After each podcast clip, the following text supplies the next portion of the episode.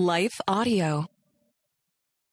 I destroyed a friendship with one of my favorite mentors years back. And my plebe summer roommate at the Naval Academy nearly got their whole company in massive trouble.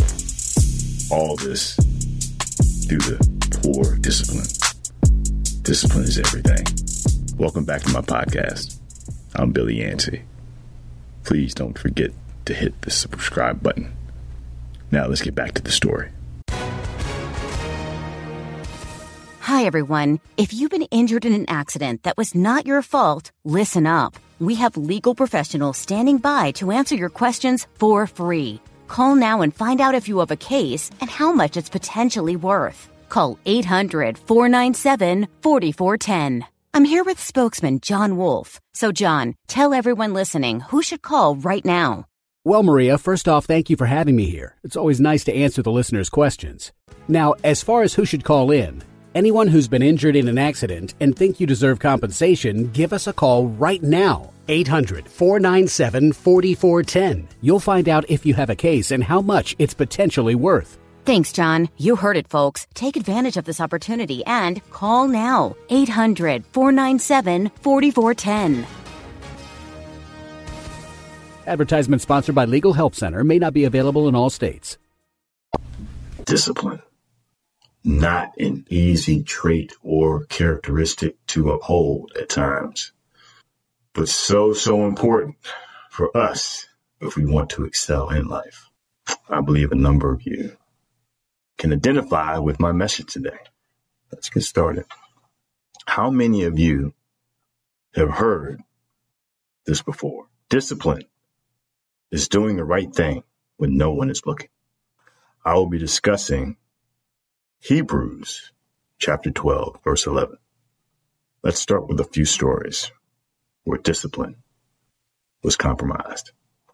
Story number one took place at the Naval Academy back in 1988. We were plebes. It was plebe summer. It was hot, blazing hot. We stayed in Bancroft Hall, eight wings. We stayed in the fifth wing on the third floor, third deck. No AC, always hot. So we, our platoon had just gotten back from doing some kind of, I don't know, event. We were in formation outside fifth wing, down on the, you know, outside on the deck. So it's like zero deck. And our company commander says, you got five minutes to be changed and in formation in new uniform. That's, I mean, that's crazy. You know, they, they do stuff like that to rile you up and, and they achieve their goal. So anyway, they dismiss us. We fly up the steps into our room, quickly take my clothes off, jump in the shower. I mean, the showers, we got five minutes. By this time, we probably have like four minutes to get in the shower, dressed, and into formation. So I get in the shower, I jump out. My roommate, my roommate, the name is Hule, Hule, and he's he's got his shoes off, shoes and socks off, his feet are up on the desk, he's reading the newspaper. And so I'm talking, I'm hustling, drying off. I'm in the shower probably not even 30 seconds. And I'm like, bro, what are you, what are you doing? We got, we got less than three minutes. I'm getting dressed and I'm also cleaning up the room to make sure we're AJ squared away and, you know, we're inspection ready. It's just a lot of stuff going on when you're a plebe at the Naval Academy. So he's just hanging out, reading the newspaper, a feet on the desk. And I said, what are you doing? And he says, his first name is Bai. He says, Bai is tired. I'm just going to read the newspaper. I said, bro, are you kidding me? Come on, man. I, I can't. I, we don't have time for this right now, Bai. I said, you know, because I'm a football player. And when you're an athlete at the academy, it's different, especially if you're a football player, because some look at you differently. Some, they just have an attitude about athletes and particularly football players. So anyway, I said, look, I'm a football player. You know that I can't be late. I can't be late and I can't leave my roommate. You, you, you, leave me out there, man. What, what's going on? And uh, so finally, he said he was staying, and I just sprinted out to formation, got to formation, and I knew it was, you know, it was coming. You know, where's your roommate? So I get out. I'm at attention. We're all attention. They take a count, and all of a sudden I hear, "Well, Mister One, sir, who's missing?" Kool-Aid, sir. Here it comes. Storming over me. Yancy, where the heck is your roommate? Where is Mr. Cool? Where is Mr. Kool-Aid? Oh my God, please. Do you hear me? Answer me. And let me tell you, you got five basic responses. one, and one of them is, is not, sir, sorry, my roommate is reading the newspaper. He's tired. That's not, that's, that, that's not good. So you're, the responses are either yes, sir, no, sir, aye, aye, sir, I'll find out, sir, or no excuse, sir. And at that time, all I had was no excuse, sir. No excuse, sir. There is no excuse for you, Yancy. Blah, blah. I mean, he's just in my face, all over me. Blah, blah, blah, blah, blah. If Mr. Kool-Aid thinks us late for lunch, just, oh, it's not a good thing. So a couple of squad leaders raced down to the room, kicked the door, boom! the desk go flying across the room. Oh my gosh. I mean, it was, I'm so glad I was not in that room with him. But so he's still upstairs. Our company goes down. We're eating. And let me tell you something. Kool-Aid finally came down. He was like, he was like, he's a very, he's a dark skin, right? But he was like three or four shades lighter when he came down. And he never did that again, I promise you. And you know what? Here's the thing. He went on to be the deputy president of the newly created defense of Senegal for the joint war and staff colleges. Yeah. I don't recommend you in the event that you have the opportunity to do something like that, please summer. But yeah. So, you know, what just happened? We have five minutes to get showered, dressed, and to formation. My roommate, whom we are to ride or die for or with, decides he's tired and needs a break.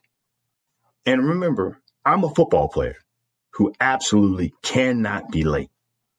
Plain and simple. Kool-Aid, he made a poor decision and he paid for it. Well, let me tell you, Kool-Aid had what he did had nothing on my antics several years later. The year was 2001. I'm out of the Navy. In 1999 and 2001, I won the Mr. Virginia Bodybuilding Championship. I was two time Mr. Virginia. I was full of myself. I wasn't full of myself. I was cocky. I knew it. And I was in a bad space. You know, I created some stuff called Face the Pain. It was a mantra that I created. And then bot people started calling me Botzilla. That really went to my head. I had t-shirts made up. And, you know, the gym that I was working out of, you know, I was a, I didn't work for the gym. I was an independent contractor. So I, you know, I worked out of the gym.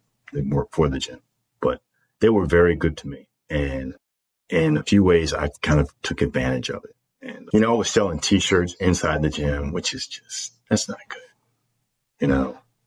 So one day, the, one of the owners said to me, he said, oh, you can't sell t-shirts in here.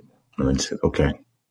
So the owner, the other, another owner, Al, Big Al, everyone knew, knew Big Al. I came in and I said, I said, yeah, so and so said that I can't you know, sell t-shirts anymore.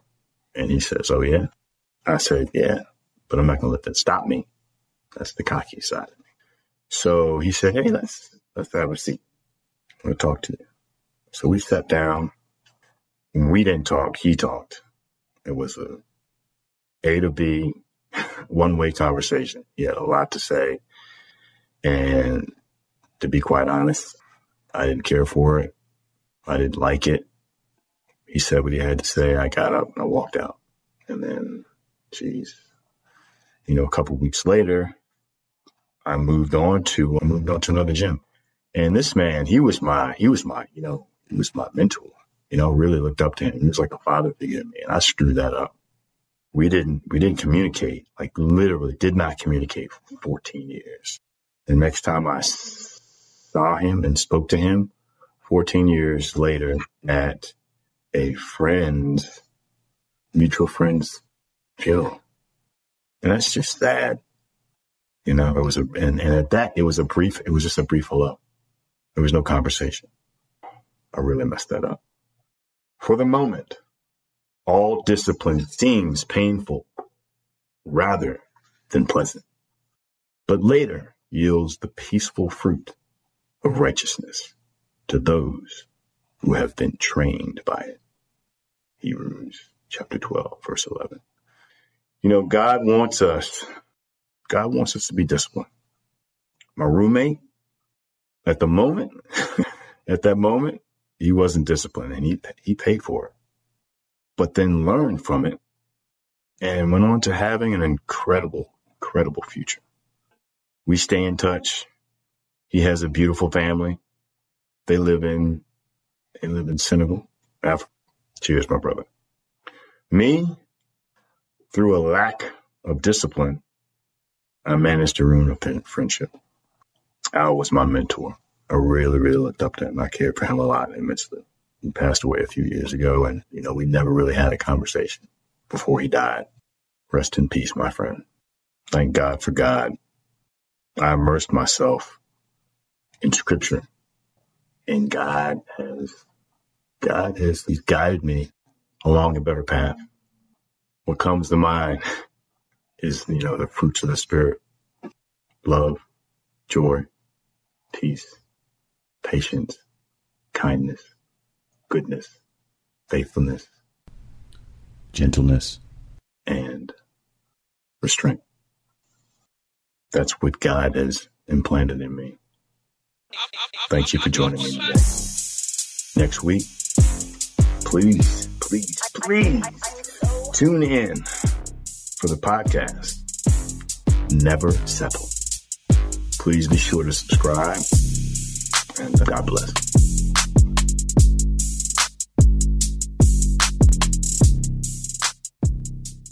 Allow me to take a moment to thank the team at Life Audio for their partnership with us on the podcast. If you go to lifeaudio.com, you will find dozens of other faith centered podcasts in their network. They've got shows about prayer, Bible study, parenting, and much, much more. The Historical Jesus Podcast is the sweeping saga of the life and times of Galilean Jesus of Nazareth, as well as the faith, religion, and church founded to honor and disseminate his acts and teachings. Join me, Mark Vinet, on this fascinating journey through time, exploring the many great works of Christian theology, literature, architecture, music, and art inspired by the words and deeds of Jesus Christ.